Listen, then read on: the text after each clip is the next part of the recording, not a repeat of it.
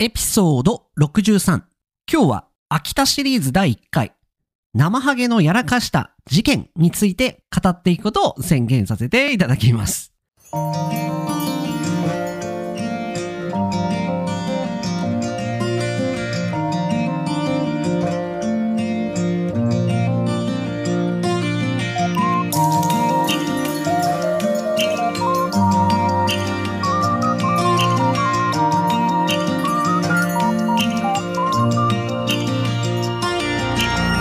世界の皆さん、こんにちは、こんばんは、おはようございます。ポッドキャスターのカイチです。いつも世界各国からカイチと学ぶ生の日本語を聞いてくださり、本当にありがとうございます。私の地元、秋田について、今日から5回連続で語っていくことを宣言させていただきます。あ、その前にですね、まず大事なアナウンスがありまして、先日アップしておりました、謎すぎるお土産文化でアンケートを募集してたんですけれども、その中でですね、あの、数名のリスナーさんがですね、キットカット、ヨックモックなんかにわざわざ投票していただき、誠にありがとうございました。あと、ドンキーホーテのエピソードですよね。ちょっと前になりますけれども、これも実は、あの、Spotify で今アンケート取れるようになってまして、アンケート取ったんですけれども、イエス、行ったことがあるっていう方が67%、行ったことがないという方が33%いらっしゃいました。これもわざわざ投票してくれたリスナーの方、本当にありがとうございます。そして、ちょっと前なんですけれども、エピソード49で上げておりました、私、カイチ、車買うっていうのがあったんですけれども、これ今、現在進んでおりまして、これまた別のエピソードでアップさせていただければと思うんですけれども、こちらも現在車を持ってないというふうに投票してくれた方がいらっしゃいました。これもリスナーの方、本当にありがとうございます。皆さんの一票一票がですね、このポッドキャストを救いますんで、なんか選挙活動みたいですよね。でも皆さんのですね、フィードバックもらえると本当に励みになりますので、いつもですね、一人でこれ、ポッドキャスト作って、一人で孤独に喋って るんですけども、こんな感じでレスポンスもらえるとですね、本当にやる気につながりますんで、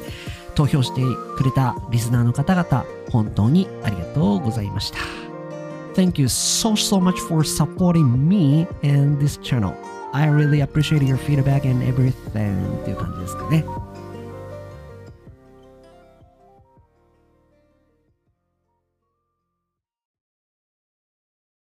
えー、そんなわけで、今日から5回連続で秋田ウィークと称しまして、まあ、誰が興味あるかっていうのはちょっとあれなんですけれども、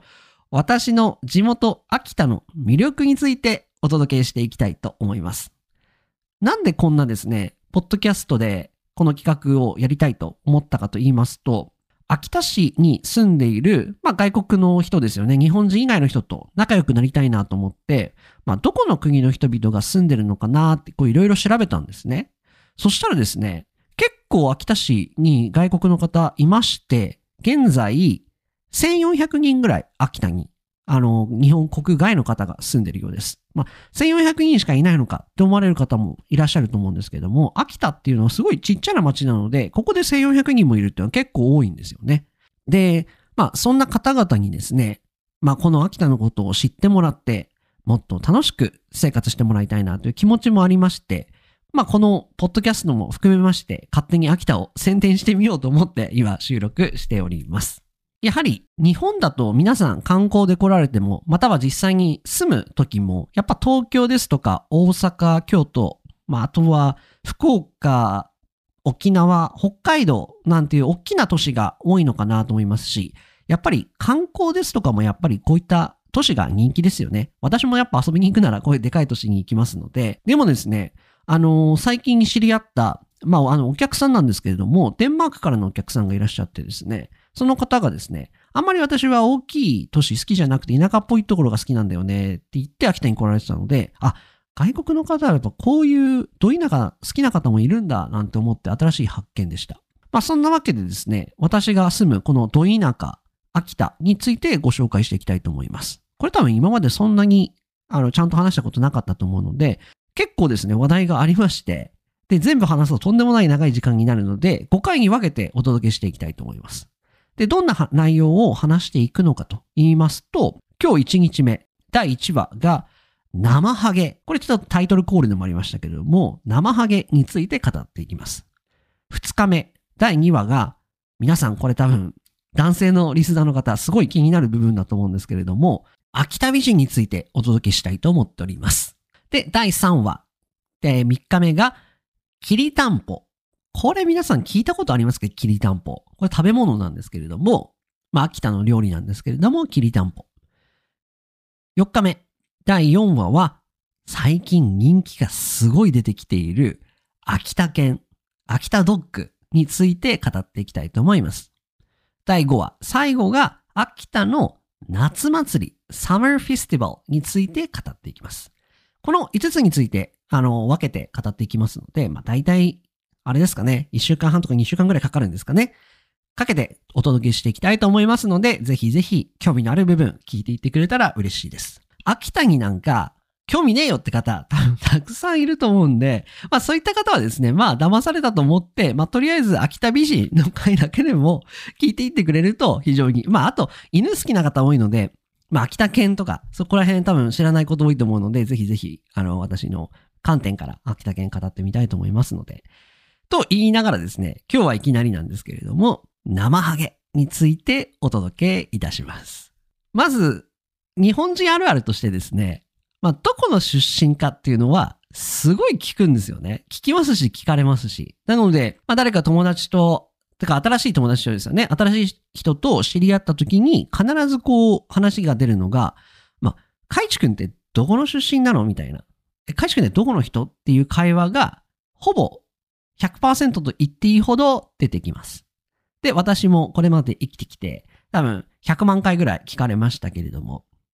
で、当然、私は秋田出身ですですとか、秋田県出身ですっていうふうに答えます。で、そのレスポンス、返答として返ってくるのが、多分この2つぐらいかなと思ってます。1個が、あー、あれね、あの、山形県の下だよね、とか、あー、ねぶた有名だよねっていう返答があります。で、最近はですね、もう訂正するのが、まあめんどくさいので、そうですねっていうふうに答えちゃいますけども、山形の、山形県の下って、どこだよ？それ新潟じゃんっていう風に突っ込みたくなったりします。あと、ねぶたは、青森じゃんっていう風に突っ込みたくなったりしますけれども、まあ、いちいち訂正してる人大変なので、ああ、そうなんですよねっていう勝手にもう流しちゃうこともありますし、まあ、この辺はですね、秋田県の知名度が非常に低いということなので仕方ないのかなと思っております。まあ、あと、この間違った返答とは全く別にですね、秋田出身ですというふうに言うと、あー、生ハゲねとか、ああ、きりたんぽ美味しいよね。というふうにリアクションしてくれる方々はですね、まだまっとうな人間だと思って会話をスタートします。まあ、きりたんぽとは何かっていうのは、第3話にてお話ししますので、今のところはこうちょっととりあえずスキップさせていただきます。では、生ハゲとは一体何なんでしょうか？ちなみに日本人と話していて、出身を多分聞くと思うんですね。どこ出身なんですかまあその時に、もう秋田出身ですって言われたらですね、もうすかさず、もうこの生ハゲきりたんぽ、これを即答すると、多分、相手の人は、あ、そうなんですよって、こう、喜び、喜び気味ですよ。言ってくれると思うので、もうちょっと食い気味ですよ。あ、どこ出身なんですかって聞くじゃないですか、皆さんが。で、相手が、秋田って言って、もう、秋って来たらもうほとんど秋田なので、もう秋田って言おうとした瞬間、あ、生ハゲ切り店舗ですよね、みたいな感じで、食わせ気味に回答すると、おーってなるかと思います。ちなみに、このポッドキャストはですね、皆さんが将来、秋田県出身の方と会話した時に会話が盛り上がるように設計してますので、ぜひぜひ第5回まで聞いていってくれたら嬉しい限りでございます。では、この生ハゲ、まずは2つに分けて今日もご説明します。1つ目、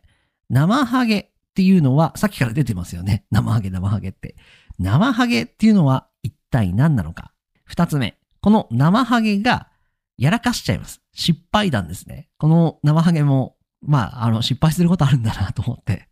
まあ、とりあえず、この生ハゲの失敗談というのがありますので、この二つに分けて語っていきたいと思います。まず、生ハゲとは何なのか。これはですね、秋田県が誇る冬の民族行事です。また難しい単語出ましたよね。民族行事。なんか、ウィンターフェスティバルみたいなものですよね。この行事、この、なんていうんですか、このお祭りみたいなもお祭りというか、この行事みたいなものはですね、この行いといいますか、この文化みたいなものは、小川半島という半島がありまして、こう日本地図を見ていただくと、こう秋田県、まず秋田県の場所をまず調べていただいて、結構こう上の方にあるんですけれども、こう日本海側、ジャパンシーのところにこうちょっと突き出てる、スティキングアウトしている、あの、島があるんです。島っていうかこう、部分があるんですね。これが小川半島と言われてまして、まあ、ここで行われているこの文化が生ハゲという文化で、12月の31日の夜に行われているのがこの生ハゲです。で、これ何なのかっていうと、まあ、この小川半島、まあ、ここの町に住んでいる、まあ、若い人なのかおじさんなのかっていうのはあれなんですけれども、まあ、この鬼っていうこの、なんていうんですか、デビルっていうんですかね。デビルみたいな感じで、こう、デビルになりすまして、こう、マスクをかぶって、で、こう、服装はですよ、こう、わら、わらってなかなか難しいですよね、日本語で。英語で言うところは、あの、straw っていうんですかね。なので、あの、草みたいなものを、もので作った服を着てですよ。だから、顔はデビルで、で、服装なんかこう、草みたいなの着て、で、手にですね、木製、だから木でできた、あの、フェイクの包丁、ナイフを持って、こう街に、あ、街っていうかこう家にやってくるんですよ。この生ハゲ行事は、なんでやられてるかと言いますと、まあ、悪いことがないように、または悪いことが起きないように、お祓いとしてやってきてくれるわけなんです。まあ、英語で言うところのあれですよね。purification っていうものでございます。で、この時に、この鬼のお面をかぶった、この、まあ、神様の代わりみたいな感じですよね。この生ハゲが、こう、よ、あの、でっかい声で、あの、家の中に入ってくるような、この文化があって、この時に、泣く子はいねえやって言って入ってくるんですね。で、これ今聞いた時皆さん何言ってんだこいつって思いましたよね。これを、まあ、これ私今日本語喋ってるんですけれども、これを通訳、普通の標準語に直しますと、泣いている子供はいないかっていうことを言ってるんですね。で、泣く子はいねえが、これ秋田弁なんですけども、もう原型をとどめてないですよね。まあ、泣いている子供はいないかって言ってこう家に入ってくるんですよ。でもこれ、子供からすると怖すぎますよね。デビル、デビルの格好をして、お面をかぶった大人がですよ、いきなり12月の31日、1年の終わりに、家にですよ、ズガズガ入ってきて、子供を泣かせるんですよ。これ、ちなみに僕もやられたことあります。小さい時。なぜならば、私のおばあちゃん家がこのエリアなので、行った時にですね、来てましたね、昔。この生ハゲ。めちゃくちゃ怖かったですよ。なんか、本当に、本当にあのデビルみたいな格好で、あの、本当にあの、木製？あの、まあ、フェイクの包丁ですけども、それを持ってくるんですよ。まあ、今だから全然あの、わかりますけども、でも、その小さい時ですよ。その5歳とか6歳の時って、そのわかんないじゃないですか。まあ、すげえ怖くて泣いた覚えがおりますね。これはですね、なんでこんなことをするかって言ってると、子供、小さい子供をわざと泣かせてですよ。強く育ってほしいという気持ちを込めて行われているのが、この生ハゲのフェスティバルっていうか行事になってきます。この生ハゲなんですけれども、まあ当然、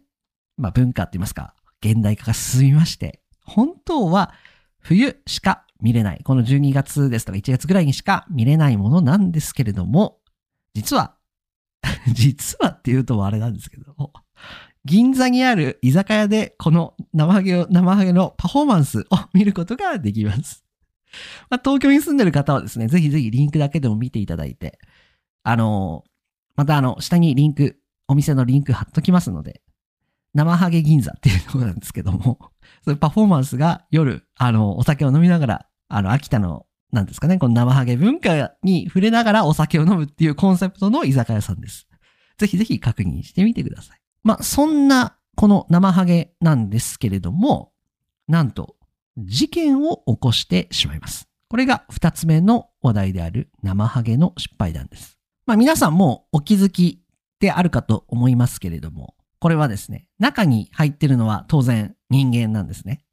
で、この生ハゲパフォーマンスは、秋田の、まあ、伝統文化。またこれまた難しい文、あの、単語出ましたね。伝統文化。なんか traditional culture なので、やはりこう、パフォーマンスと言いますか、こう、やっぱり文化を伝えていかないといかいけないなっていう、このパスダウンしていかないといけないっていうことで、まあ、ホテルですとか、まあ、旅館ですとかが、こう、生ハゲパフォーマンスしてくださいねっていうふうにこう頼むらしいんですよね。その時に、まあ、わざわざ、その生ハゲパフォーマンスをしてくれ、まあ、しに来てくれるから、まあ、感謝の気持ちとして、まあ、こう待ってる間とかですよ。まあ、お酒を提供してくれたみたいなんですね。まあ、世界でわざわざ来てくれて忙しいのに、来てくれてありがとうございますって言って、こう、お酒を、もう、あの、提供してたみたいなんですよ。そしたらですね、あの、まあ、多分生ハゲのパフォーマンスは8時とか9時ぐらいからだから、じゃあちょっとそれまでハッピーアワーで、ま、もして待ちますかみたいな感じだったと思うんですよね。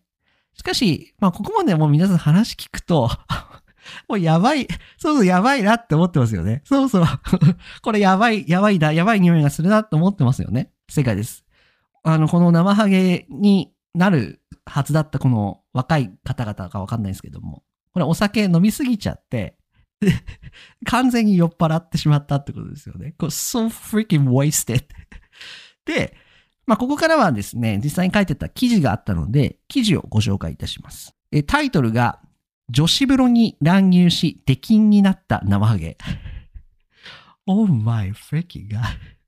で、これはですね、これちょっとすいません、笑いながら読んじゃってますけども、まずさっきの、まあ、あの単語の説明なんですけども、女子風呂っていうのは、まあ日本の文化を勉強されてる方はわかると思うんですけども、まあお風呂、パブリック、パブリックバスで、まあ、男と女分かれてまして、まあ女の人の側のお風呂のことを、まあ、女子風呂って言うんですけれども、まあ、乱入しってことなんで、まあ、酔った勢いでなんか入ってっちゃったんでしょうね。出禁。出禁になったって書いてるんですけども、これはもう、あの、もう来ないでくださいっていう、もう入ることができません。もう多分このホテルとかにはもう一切近寄らないでくださいっていうのがこの出禁っていう意味ですね。記事に移ります。国の重要無形民族文化財。これまた難しい単語ですね。これは important intangible folk cultural properties っていうもので、まあ国が、まあ、大事な文化なので、ちゃんと守ってくださいねっていうふうにあの指定している文化でございます。で、これがまあ生ハゲですよね。旅館の女子風呂に乱入し、女性客数人の体を触ったとして、3年間の出入り禁止処分となった。これ、これやばいですね。女風呂に入るだけじゃなくて、そこにいた女性のお客さん、カスタマーの体を触ったって、これもう逮捕され、大変ですね。で、関係者によると、え、大晦日。これもまた単語出ましたね。大晦日。大晦日はですね、12月31日のことを日本語では大晦日、一番最後の日のことを大晦日とよく言います。の午後8時半頃、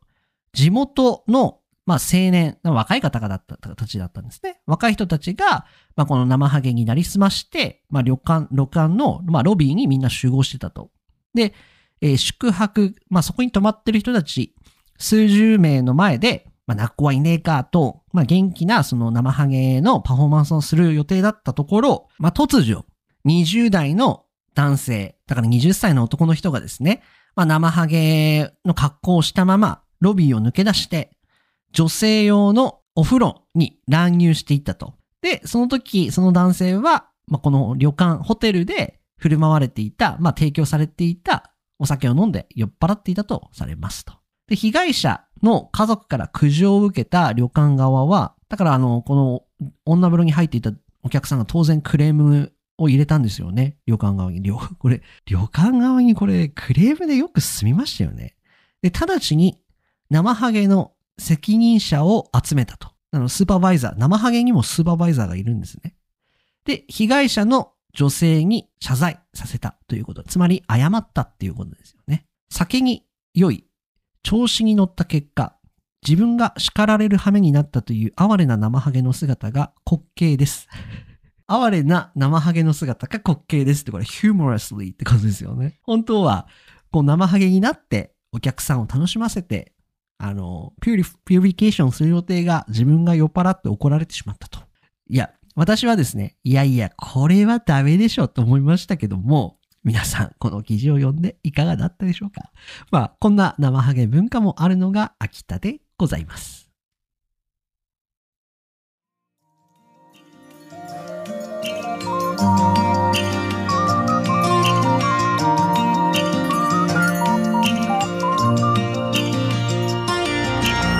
かがでしたでしょうか？今日は地元秋田紹介まあ全部で5回完結編のうち初日第1話生ハゲについて語ってみました。まさか生ハゲがですよ。女風呂に入っていき大事件となると。いうことを皆さん予想できましたでしょうか？まあそんな第1話からですね雲行きの非常に怪しい地元秋田紹介でございますが次回は秋田美人についてです。ですので皆さんこうご期待ください。またアナウンスになりますが2021年に買ってよかったものについてお便りを募集しております。まだレスポンスが皆さんないのでエピソードが取れないままでおりますのでどうか12月の28日ぐらいまでには何かあの Spotify でもあそうです Spotify の方はですね多分あのアンケートコーナーって言いますか Q&A みたいなところがあると思うのでそこをクリックしてもらってリプライをしてもらうとそこからあの投稿できますそれ以外の方々は、インスタのあのダイレクトメールですとか、私の G メールでもいいので、メッセージいただけたら嬉しいです。それでは、今日の放送はこれまでにしたいと思います。今日の放送が楽しかったなと思ってくれた方は、チャンネル登録、高評価、5スターレーティングいただければ嬉しいです。それではまた次回の放送でお会いいたしましょう。さようなら。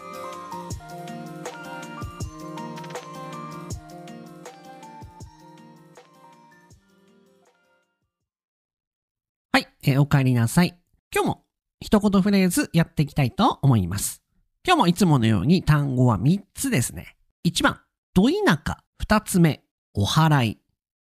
3番、苦情。この3つの単語について解説していきたいと思います。まず1つ目、ど田舎。これはですね、田舎なので、カントリーですよね。田舎だけでも意味は通じますけれども、この田舎の前にですね、この名詞の前に、どをつけるとですね、この後ろの田舎がすごい強調されまして、まあ、かなり田舎だという意味になります。他にもですね、何かの、この何かの名詞の前に、どをつけると、こう、この very って言いますか、かなりってこう強調される単語がいくつかありまして、例えば、ド変態ですとか、ド変態ってあれですよね。ド変態ですとか、ど真ん中、ドストライク、ドケチ、ドギツイ。まあ、こんな感じの単語はですね、ドがつくことによって、こうかなり強調されて、かなり変態。なので、ど真ん中、本当に中心って意味ですよね。本当に中心である。まあ、ドストライク。これはあれですね、あの、好みの問題とかで、あの女の人めっちゃドストライクだわ、みたいな感じで使います。では、二つ目。お祓い。これは聞いたことありますかね良くないことが続いた時ですとか、まあ、あとは車ですとか、家なんかを買った時にこう行うこう文風習ですよね。あの、お祓いと言いまして、これはですね、本当英語で言うところの purify ですとか purification っていうものになります。なので、悪いことが起こらないようにするために、シュラインとかからですね、あ神道プリストなんかが来てですよ。まあ、神主さんが来て、こう、お祓いをしてくれます。これはですね、例文ありますので、例えばですね、いやもう今年はもうついてなすぎるわ。お祓いに行ってくるわ。ですとか、まあ、これはですね、実は私もやったことあるんですけれども、明治神宮と言われる神社がありまして、ここにお祓いに行きました。purification に行きました。いくら払ったのかな ?5000 円ぐらい払ったんですかね。日本人はですね、この結構このお祓いみたいな文化が 非常に好きなので、たまに出てくる単語ですので、覚えておくとよろしいかと思います。最後3つ目。苦情。これは complaint のことですね。ま何か悪いことをしてしまった時ですとかま、お客様からクレームが入った時にこの苦情という単語を使います。例文としましては、お客様から苦情が来ていて、今から上司と一緒に謝りに行きます。みたいな感じで使われます。なので、コンプラインのことだと思っていただければいいかと思います。もう一回、苦情。では今日3つですね。1つ目が、どいなか。2つ目が、お祓い。3番目が、苦情。この3つをレビューさせていただきました。使ったことないものがありましたら、ぜひぜひ復習していただいて、もう一回エピソード聞いてもらえればと思います。それではまた次回の放送でお会いいたしましょう。さようなら。